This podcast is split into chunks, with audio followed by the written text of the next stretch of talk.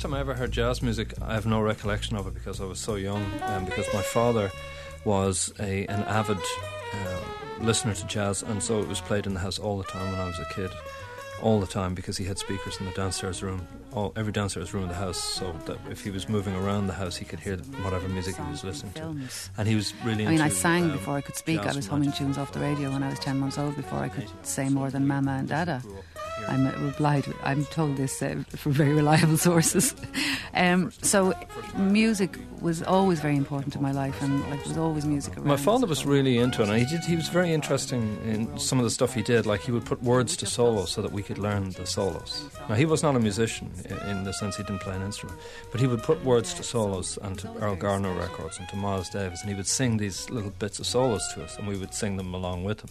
There was like a, an Erroll Garner blues that went da da da da da da da da ba ba ba, and his words for that were "That train is coming down the track, woo woo woo," like so. So and then so this was a great way, of course, of getting into the music. And in fact, you know, as a teacher of jazz now, we teach people people to, you to know, learn things to like sing solos. It's Ireland's part of the greatest jazz singer, and I cringe with embarrassment because We went on I still don't think of myself as a jazz singer. I think of myself as a singer who sings the popular songs of the 30s and 40s and 50s.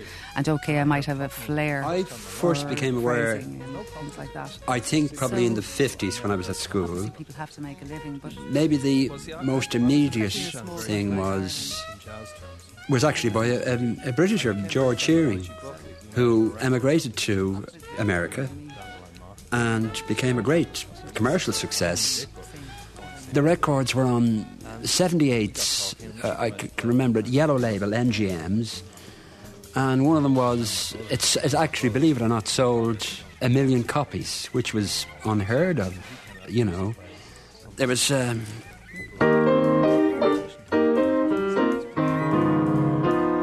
was the start of the tune with his quintet. A big hit and a big commercial success. And I, I fell in love with that sound, I have to say, and, and I love it to this day. I grew up in Dunleary, and uh, every Sunday morning in the George, Killiney Castle Hotel, Matt Fettis and his Dungeoneers, the bar was called the Dungeon. So Matt Fettis and his Dungeoneers would play up there, and they'd play, you know, New Orleans jazz. And my brother was a bit of a fan actually, and uh, I think in one of those moments of, you know, get your younger brother out of the house for a few hours, he brought me up to one of these sessions up there, and uh, I'd say I was eight or nine. I mean, I didn't think a lot of it at the time. You know, it didn't mean a whole lot at the time, but it really left an. As I reflect on it, it really left an impression. And the impression the music left on me was really all about the groove and it was all about the rhythm. That seemed to be the thing that was different. And that still is the thing that's different about it, actually. That's still the thing that I relate most to about jazz. I think jazz can work on lots of different levels, but the kind of, you know, the, the entry level position, if you like, the thing that captivates people immediately is this very, this kind of rhythmic life force that the music has when it's played right, you know. So the first time I heard it, that got me. I mean, like all, you know, It was a thriving situation in- in Ireland then because there were Order and Echo hundreds of Bunnymen and stuff, ballrooms. And I still have a lot of maths for that and uh, the dance band scene as such was, was flourishing. In Dublin alone now, there were, oh, I don't know, there, there might have been eight or ten uh, permanent ballrooms, like the Metropole and Cleary's and the Crystal and the the Balalaik and all these places, which had resident bands, like, and they operated six or seven nights a week. And the people who played in them were full-time professionals. They didn't have And a several day years job. later, then I found myself working in England in the catering business in London. Um, and um, what I did was I took out a membership of Ronnie Scott's, and I had a sort of two and a half, three year period where I literally went to Ronnie Scott's every night of the week. I, you know, because working as a chef, I was working nights, and basically I'd get a I'd get a night bus back into the West End. I'd arrive at Ronnie's at about half one in the morning, and I'd stay there till half three or four, you know, until all the music finished. And over a two or three year period, I just I really immersed myself in the music, and I just heard so much great stuff, you know.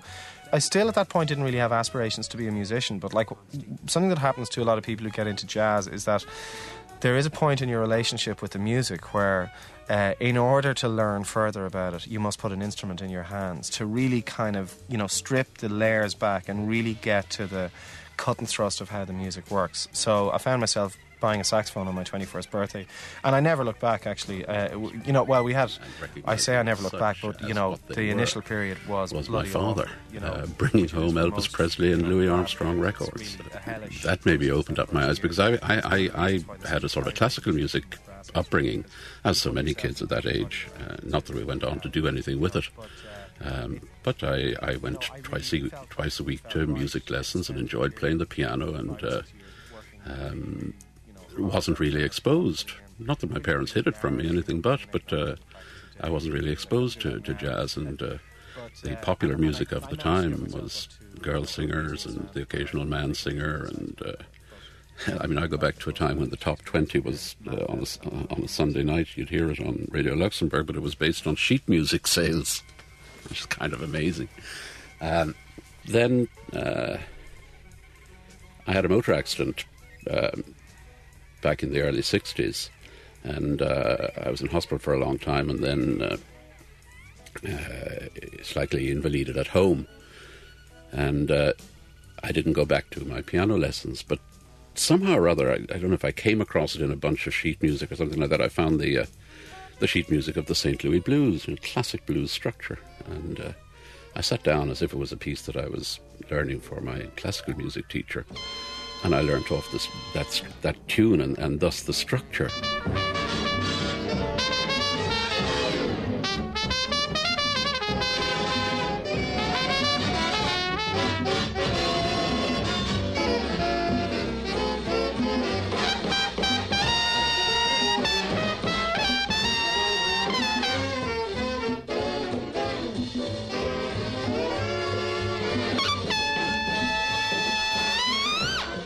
May seem silly to say it uh, or, to put too fine a line around things, but for me, jazz has always had to have a blues feel to it it may not necessarily be so a strict more. Jazz is so many such, things. You know, it's, it's, all kinds of area of um, improvisation. There are all sorts of different uh, ways. Like you, if you jamming. think now, the kind of music that's Neither going on, like world music, modern jazz, jazz it's very empowering music when you hear a live jazz band playing a really good group of musicians playing this music something happens and it's the energy in the air that you feel it just the air is just it's tangible this feeling of it's almost like um, you're on the edge of your seat and they're on the edge of their seat because every every change every move in the bar is new it's not something they've practiced Again, it's not a formula. I keep doing to the, it's the whole blues freedom. Feel. It's it literally got me in the, in the gut. it's really I, I could feel my, my stomach contracting really when, when I heard certain sounds. Trust totally um, in the interaction. For me, always with, with, with, certain musicians, uh, I, I, say,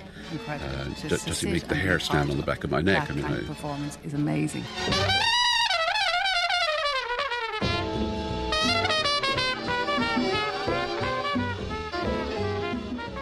I remember as a like a nine or ten year old sitting with my back to the stereogram, what was known as the stereogram, listening to Charles Mingus Wednesday night prayer meeting from Blues and Roots, which is a visceral piece of music, and uh, sitting with my back to it with it up to eleven, blaring and absolutely having goose pimples with the power of that music. Now I had no rationality.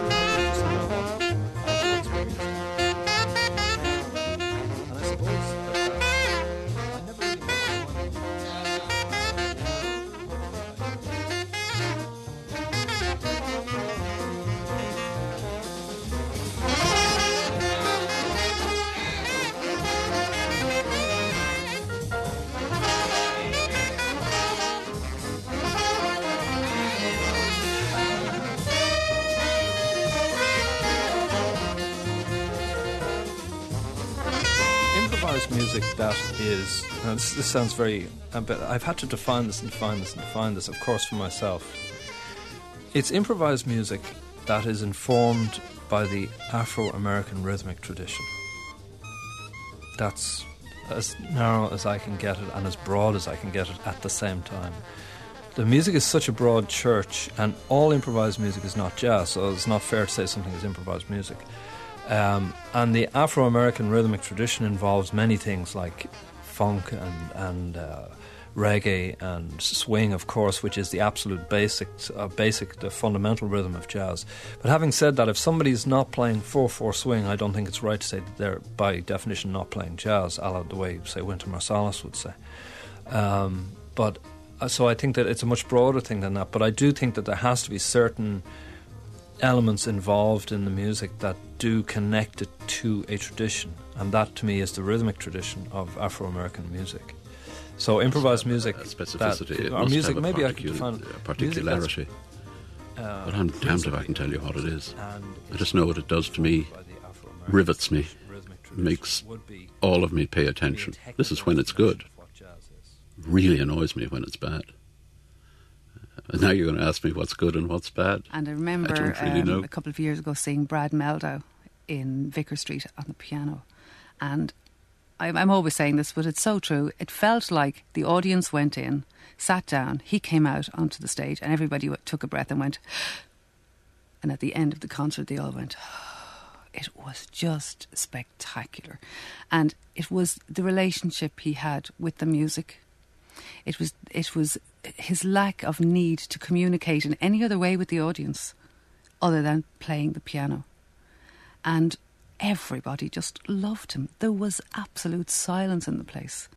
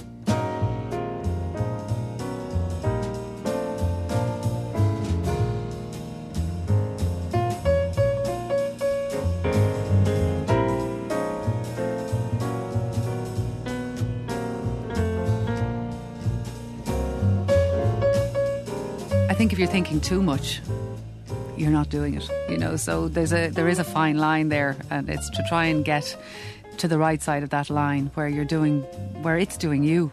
Really, that's what it should be. I mean, I've rarely had gigs where it's been doing me, and I know when I've had them, I've felt absolutely wonderful. You know, there is nothing like the feeling of getting out of your own way and if there is a happen. tingle, it's that You know, experience on a kind of Unfortunately, it's a hard- visceral, in your gut level of to try to experiencing what swing is, which is a feeling of uh, being mean, I think kind of swept along on this absolute propulsive groove, you know, that it really, really is exhilarating. It's really such an exhilarating experience. And that is still the thing that is kind of most important for me in the music. You know, Maybe that's that the fe- difference that It, um, it, it may not be swing in a traditional sense. you can take risks in the music because when I come to the, the solo playing, it's not written down. Do you know what mean? And depending on how things are in the night, when, will I go this way, will I go that way? Which obviously doesn't happen with um, written music. I think every player takes risks. And if, if it When happens, something, it's like taking a chance and when it pays off, maybe many however times, briefly that might it seem, could be awful. it gives you a lot of satisfaction. I that's, that's And I think that also comes back to the improvisation when it clicks. It's it's uh, emotional thing, a fulfillment inside you that it's uh, it's it's uh, like uh, being fed kind of thing in a way. I just actually came up with that little motif at the beginning, which is that blah blah, and it, which is like not, which is different to going ba ba, and somehow it, I liked the whole, the, the feeling of that those notes of it going blah because it was like, first of all you could think of it as like a hula hoop effect where you actually strike the strike the hula hoop with the stick. It's like blah because each one of those blahs seems to propel the note forward somehow, and then the um, then the more opposite I thought idea of that visually was the idea of a stone skimming. So that it goes, it comes and it strikes the water and goes blah, and it goes on a bit and it bounces again, goes blah.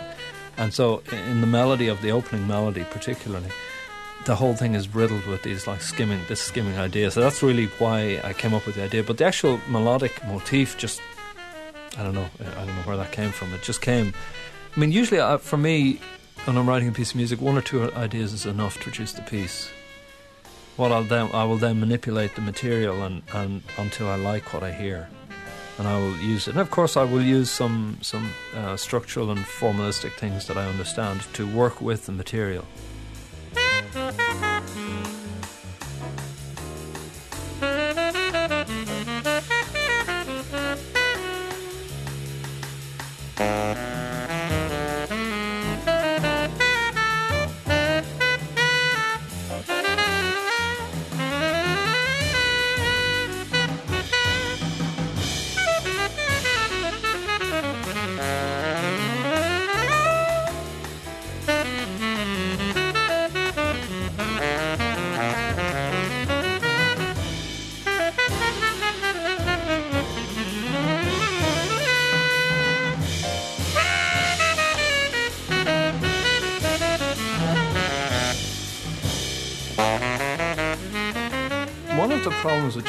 Perception of what is going on. Most music is judged often by the result. In other words, you go to hear Beethoven Fifth Symphony, you go to hear U2 do Where the Streets of No Name or something. You you have an expectation of what the result of this piece is before you go and hear it. That can't happen with jazz. This is a very difficult thing for an audience. Jazz is the only music which is about the process rather than the result. Its dynamic is completely involved in the production of music as a social means of social connection and, uh, and communication between the musicians.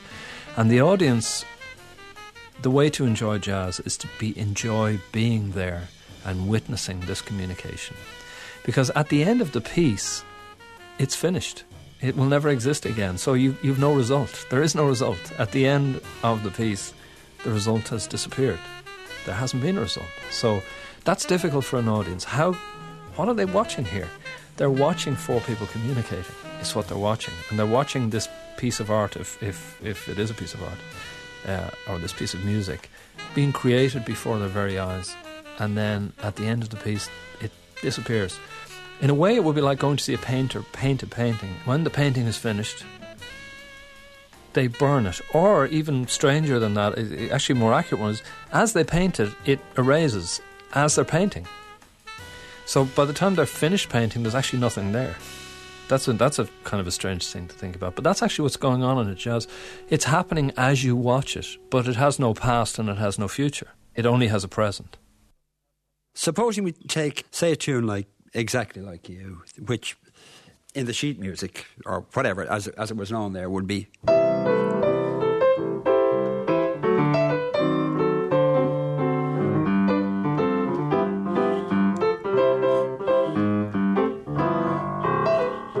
And so on. So, if you want to improvise on that, um, what you retain is the harmonic structure, which was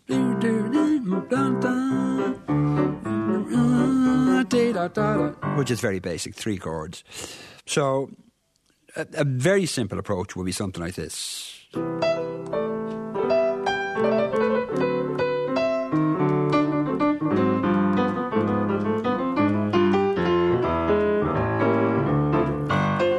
There's often in the to the person who, who's not familiar with the music, there's a feeling that they play the melody and then they go off on their own for as long as they like, and then they play the melody again, and they have a great time in the middle, and I'm bored stiff. And the thing about improvised music, I I couldn't do that again now for a million pounds, and will never do it again. And if I played it again now, it'd be very much different.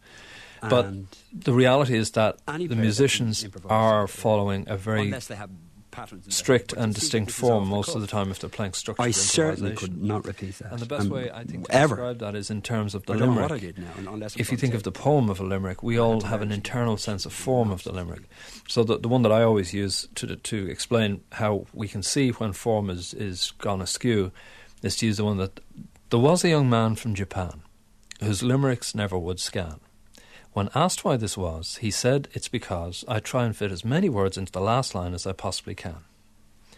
Now, the humour in that limerick, if humour there is, is that the form is screwed up. The form has gone astray. So I, I usually, when I will tell that joke, hopefully people laugh a little bit. And then I will ask them, okay, what's so funny? And then they say, well, it's all wrong. And then you say, why is it all wrong? And then what happens is inevitably we get into a Byzantine explanation of why it's wrong. Oh, it's a five line poem, and then you ask, well, is every five line poem a limerick? Uh, no. Well, what's the difference? Well, the first two lines are, and you eventually get into the fact that the limerick is a five line poem in which the third and fourth line rhyme with each other but are shorter than the first, second, and fifth line. It's really difficult to explain a limerick. It's it's not. It, it takes a while. But people don't sit there and go, now hold on, he's just said something and let me figure this out. They react immediately to the joke because they have an internal clock which counts out this limerick form. And the limerick form is internalized over years and years of listening. Now, when a jazz musician is playing a blues or a, something based on the chord changes of I Got Rhythm, that's exactly what's happening. They're playing over an in, totally understood form that they've heard thousands of times and they've played thousands of times. So therefore, this little clock is going on inside them that tells them where they are in the song. And everybody else who's playing or not playing but just listening, musicians waiting to take their song, are also following that same clock. And that's how they know when to take over because they know that the other person is going to end at the end of their form. And therefore, they will take over like a relay race, take the baton at the beginning of the form.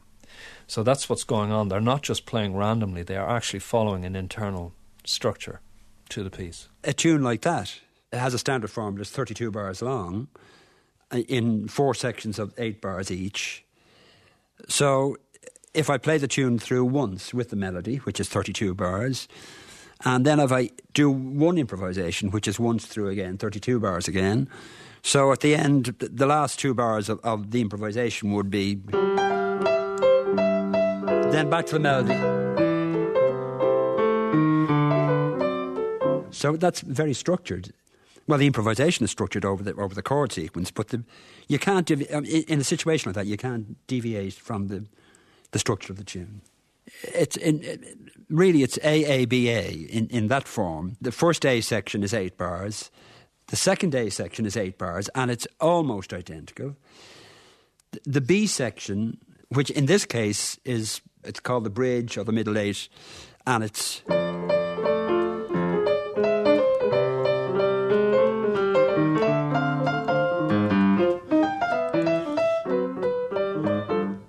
That's the B section, and then that's eight bars, and then we're back to. Which is the A section again. When the improvisation starts, it has to stick to that format A A B A. And if I play it once through with the melody, then once through improvised, then someone else wants to play it, he or she has to stick with that 32 bars, and then at a given nod or whatever, we've played enough improvisation, we're going to play the tune once more and finish it. So, and that's that's the structure. We spend a lot of time talking about the the, the alphabet of jazz, but really the the real deal is the poetry of jazz. You know, and the alphabet of jazz is the chords and the tunes and you know all the different devices. And this is sometimes like a wall to people. I know people are intimidated by it. You know, um, but you've just kind of try and that's a life's task learning about that, you know. But there's no reason that not knowing about those things should deny you the pleasure of the music one iota right from the first time you go to a gig. Anybody can learn to play jazz. Anybody, you know, it's there's this idea around that you know jazz musicians spring from some incredible font of creativity direct from their mammy's wombs, and they're different from other musicians. I, I always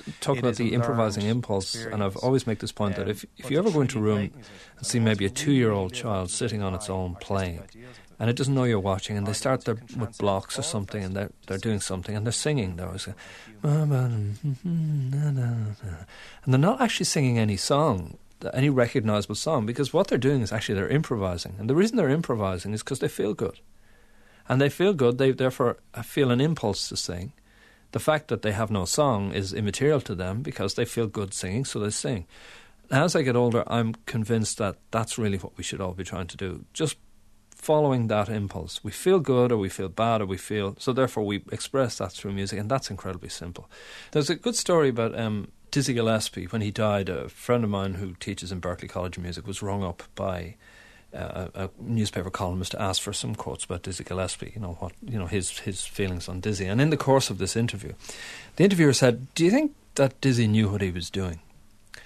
And Larry, this guy said, "Well, he said I don't, I don't think he really understand the question that you're asking me. Essentially, what you're asking me is could Dizzy Gillespie, with the aid of a blackboard and chalk, go out in front of a group of academics and, with the aid of that chalk, blackboard, and notepaper, make them show them what he was doing in a way that they would understand? Then the answer is I don't know. But if you think he walked out there every night with his trumpet and was totally amazed at what came out at the end of the horn every night, then it's ridiculous. Of course, Dizzy Gillespie knew what he was doing. Of course, Charlie Parker knew what he was doing. Of course, Louis Armstrong knew what he was doing. That wasn't just coming out as a total surprise to those guys. It was it was deliberately done. They knew it. They knew exactly what they were doing. Now, whether they could take a piece of music paper and say this was D minor seven and I played this scale over it, is a totally different question. It's You're saying, different. you it's a different kind of how that was music, and you in a way that need to be It's a different um, open know what you're doing. So to to letting yourself that there are many listen. different ways of knowing You don't uh, you don't necessarily have to understand it even to, to listen to it or to enjoy it, but you have to be And it- it open is an aspect to letting it affect you. And I think sometimes, and I do it myself, if you hear something, you can kind of shut yourself off and go, "Oh, no, I don't, I don't understand that," you know. But if you sort of relax and just think, "Okay, well, I'm just going to give this a, a chance," suddenly something opens up to you. But of course, in Ireland, I know from the little bit of research I've done into the history of jazz in Ireland that, of course, for you know, for for many many years, jazz was taboo here. You know, totally taboo. So perhaps there's some kind of um, inbred fear of this, the devil's music it used to be called, you know. Um, in in Irish audiences, I know it's certainly in, in Europe. It's very, you know, it's it's it's as normal as going out to any other kind of concert, or jazz Um, so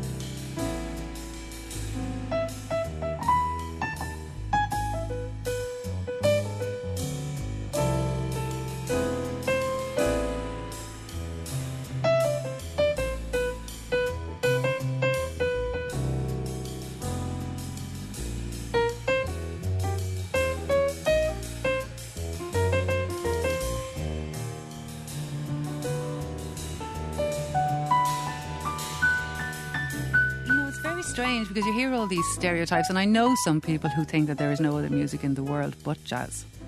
And, uh, you know, they would call themselves a true jazz lover. I'm spe- thinking of particular people. And I think that's pretty sad, really. You know, I, I do. But yet, if you go to a gig, you could find a 17 year old and an 80 year old sitting side by side and totally loving the music. And it, there's one thing about that music, and that it is, it is so unageist. And it really is true. You can go to a jazz concert and there'll be all ages, all classes, and they will intermingle. And it's all because they have this kind of thing towards the music. Some people, obviously, the older people might have a lot more experience and knowledge, and the younger people are learning. And they seem to be able to communicate and share that sort of love. Uh, yeah, there's no Um, doubt about it. The audience biggest regrets is um, that I didn't learn to read. has changed significantly and continues to change. And I think um, that this is not necessarily a good thing. This is the only thing. This is the thing. Uh, the audience is a lot music has younger than it used to be. guarantee And uh, because, if you look at the um, jazz, like all kind of you know niche art forms, is under the threat from the encroaching, actually, I would say, you know, generic mass culture that we live in. You know, this is a music 70s. That celebrates But the audience is uh, really, truly celebrates individualism and diversity. The very, the very things that mass culture kind of wants to gobble up and. I think, first of all, there's greater availability of music. Um, you can actually hear some jazz a bit easier than you could back in the 70s or certainly the 60s. So people are more aware of it. Also, there is a really a, a, a certain level of the audience who really do want to find something that is different and that is a little bit challenging, maybe. There, you'll always have that, that group of people. And I think in rock music, I think it's fairly well agreed that there has never been a more stagnant time for, for the music in the sense of everybody playing retro stuff rather than new stuff being created. And I think jazz does offer some kind of alternative to somebody who's a bit more curious about music.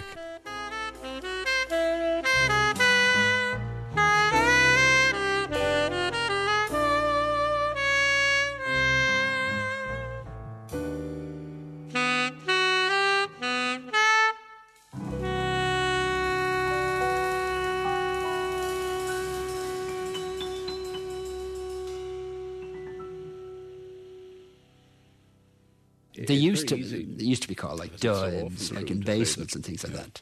Smoking Um, and smoke filled awful in your things. But that's kind of is the optimum place. obviously now listen to jazz. Well, changed, and the smoking thing is gone, which is Uh, depends good on the type everybody. of jazz, depends on your And humour, depends on the size The great of the thing group, nowadays depends on is whole number quite of recently, things. say Um, in Dublin, when you I don't know that, places that jazz Street, is which is a terrific venue, or even should have uh, a particular big appeal to a stage, young audience as opposed and to a the auditorium is very or, or basic, but it, the sound is Um, terrific in there. Acoustically, jazz to a terrific, certain extent and was a little bit the it's in the centre of uh, Dublin, somebody like myself. In Uh, the, people don't have to get dressed in up. Ireland in the and sort of 50s they get great more- more audiences. precisely So much, in fact, that over the last few Um, years now that I'm, I'm not saying that we were. Uh, the promoters we, are able to bring uh, in, saw um, it as the music of revolt, top but it, it did acts, you know, make you a bit different. acts, and and, you met a better it, classic girl.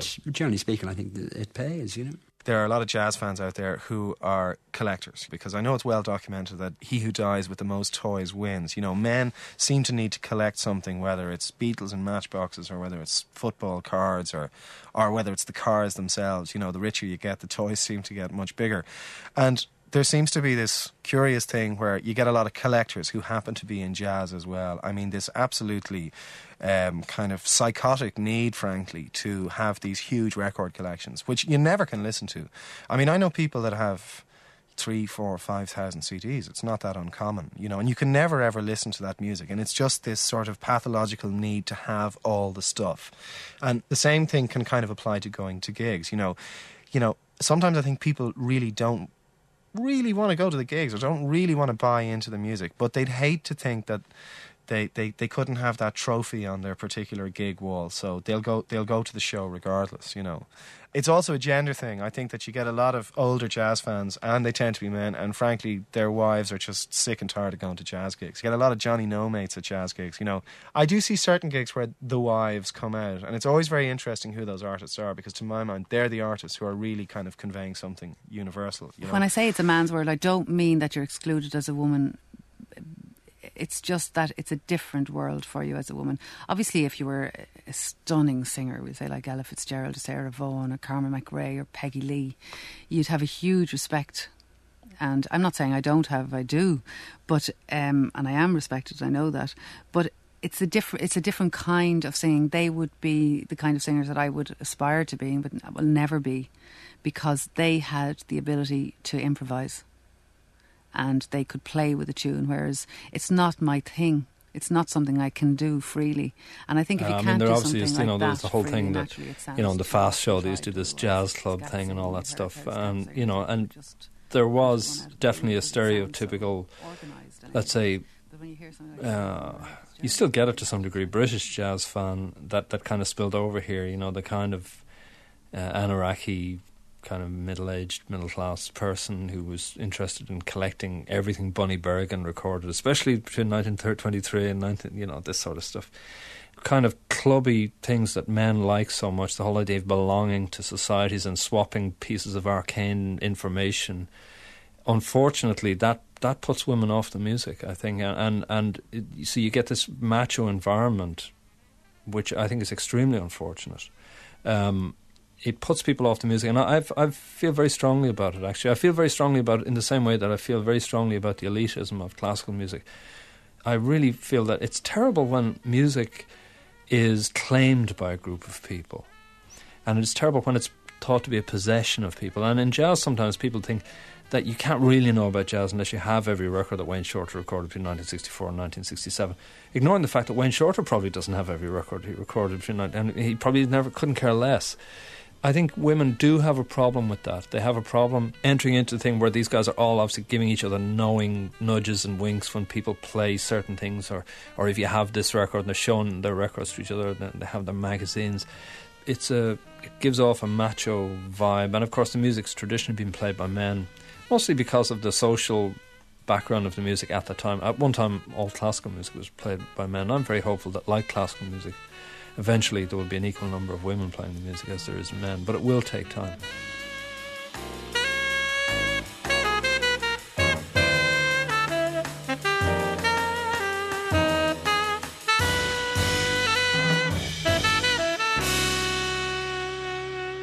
I do know, and it is difficult to know sometimes. And sometimes you'll be at a concert and you'll hear the silent, the one hand clap going somewhere. You know, you think, oh my god, you know, and then suddenly everybody's clapping. Is that they want to, and I think really sometimes I find it very um, irritating this applause after every solo because the guy who's coming in in the next solo, the first three or four bars are gone because people are still clapping, and that drives me mad. Because sometimes they'll have a wonderful intro into their their solo, you know, and you're kind of you've missed it. So um, I think that yeah, that kind of etiquette is not really defined either. You can or you can't, and, and I mean some people do, and, and once one or two do, the whole audience start and it's on for the night, you know. But then I've been to places where they don't clap at all, and because of course, really I mean, on the one hand, end. jazz gigs do look very informal, but actually there is there are quite strict rules of engagement when you're at a jazz concert, and I know that this is something that intimidates people when they come to concerts for the first time, uh, and it's not unlike classical music, like one of the things I could I can never understand going to classical concerts or recitals is the fact that you can't clap between movements. You know, you hear some amazing piece of music, I mean, really, really moving or whatever, and your immediate reaction is to jump to your feet and applaud the musicians. But instead, you know, you have to sit there and you know, there's this sort of pregnant pause while the pages get turned, you know, and then they move on to the next movement. Uh, on the other hand, with jazz, I know one, that one of the things that really freaks people out is the whole business of clapping after solos, you know. Um, uh, and the bottom line with clapping after solos is that if you think the musician played their arse off, then clap them. And if you don't, don't, you know. But uh, I always n- notice it at concerts where there's like a lot of new blood at the gig is that the the applause from the kind of greenhorns always comes in the wrong place. You know, like they'll hear an eight bar drum break and they'll, you know, break into applause and um, it's actually excruciating for them because then the drummer keeps on playing, you know, and they're like the one person clapping like this, and I, and that's that's embarrassing for people when it happens. I actually love to see that happen. I really, really love it. I mean, I know that for the kind of jazzerati, as I call them, you know, they, they look around, and they say, God, doesn't know anything, doesn't doesn't even know what an eight bar break is. But the very fact that this person is here and clapping in the wrong place means that they're taking a chance and they're coming to the music for the first time. And the more applause that I hear in the wrong place in concerts, the more I know that I'm doing my job, which is you know, getting people to hear the music because uh, the real challenge with turning people onto jazz is getting them to the club. You know what I mean? Because once they're I listen there, to quite a lot of music now. Um, have a positive experience. I get obviously a, a lot of pleasure still from the kind of music that when I when I was starting out, and music of the '60s and the, the way jazz developed from that. Uh, but to say now that uh, either the, like you can say that oh, the, all that stuff '60s was awful, which is is wrong as well, and then you can get the other viewpoint saying. Um, Oh no, no! Don't listen to that modern stuff. That finished with Charlie Parker or Miles Davis. That's very wrong now because there's there's a lot of wonderful music being played and written now. You know. I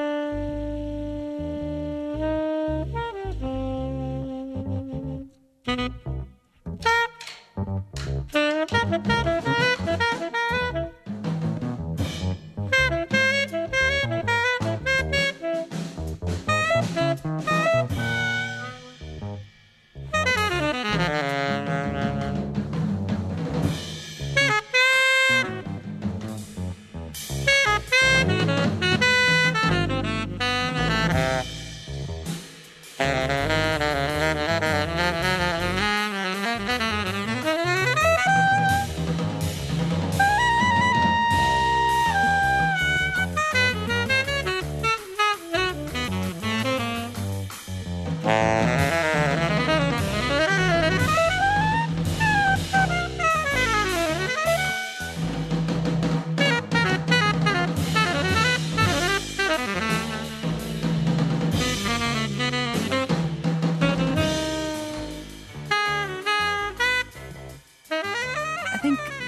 About music is that you have to be doing it for the right reason. And what I've found that uh, certainly in latter years is that the less I do it as a means of making a living, the more real it is and the more I enjoy it. But I think the minute you, turn music into something like a job, it becomes something else and it eats you. It eats you up inside because you're using this thing which is so uh, fragile to try and, and make a living. And you, you end up turning yourself into a mad person because you're all the time contradicting the little thing down in your soul that's really real and wants to flower.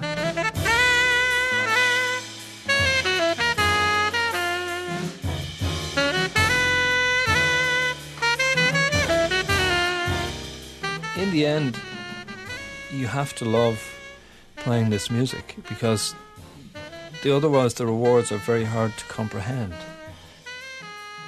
So it's always going to be difficult music to make a living, and it's always going to be a difficult music to to um, to you know to live with and, and and and to get the rewards for the kind of work that's necessary just to be able to play it.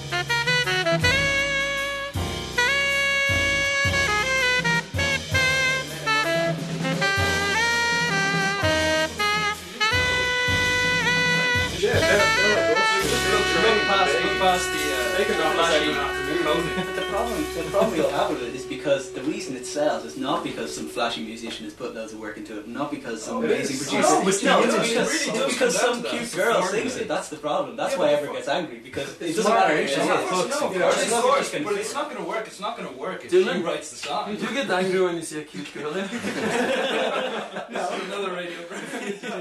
That's a whole iron show. I mean, if she wrote the song, but it now, wouldn't work. exactly, sing or not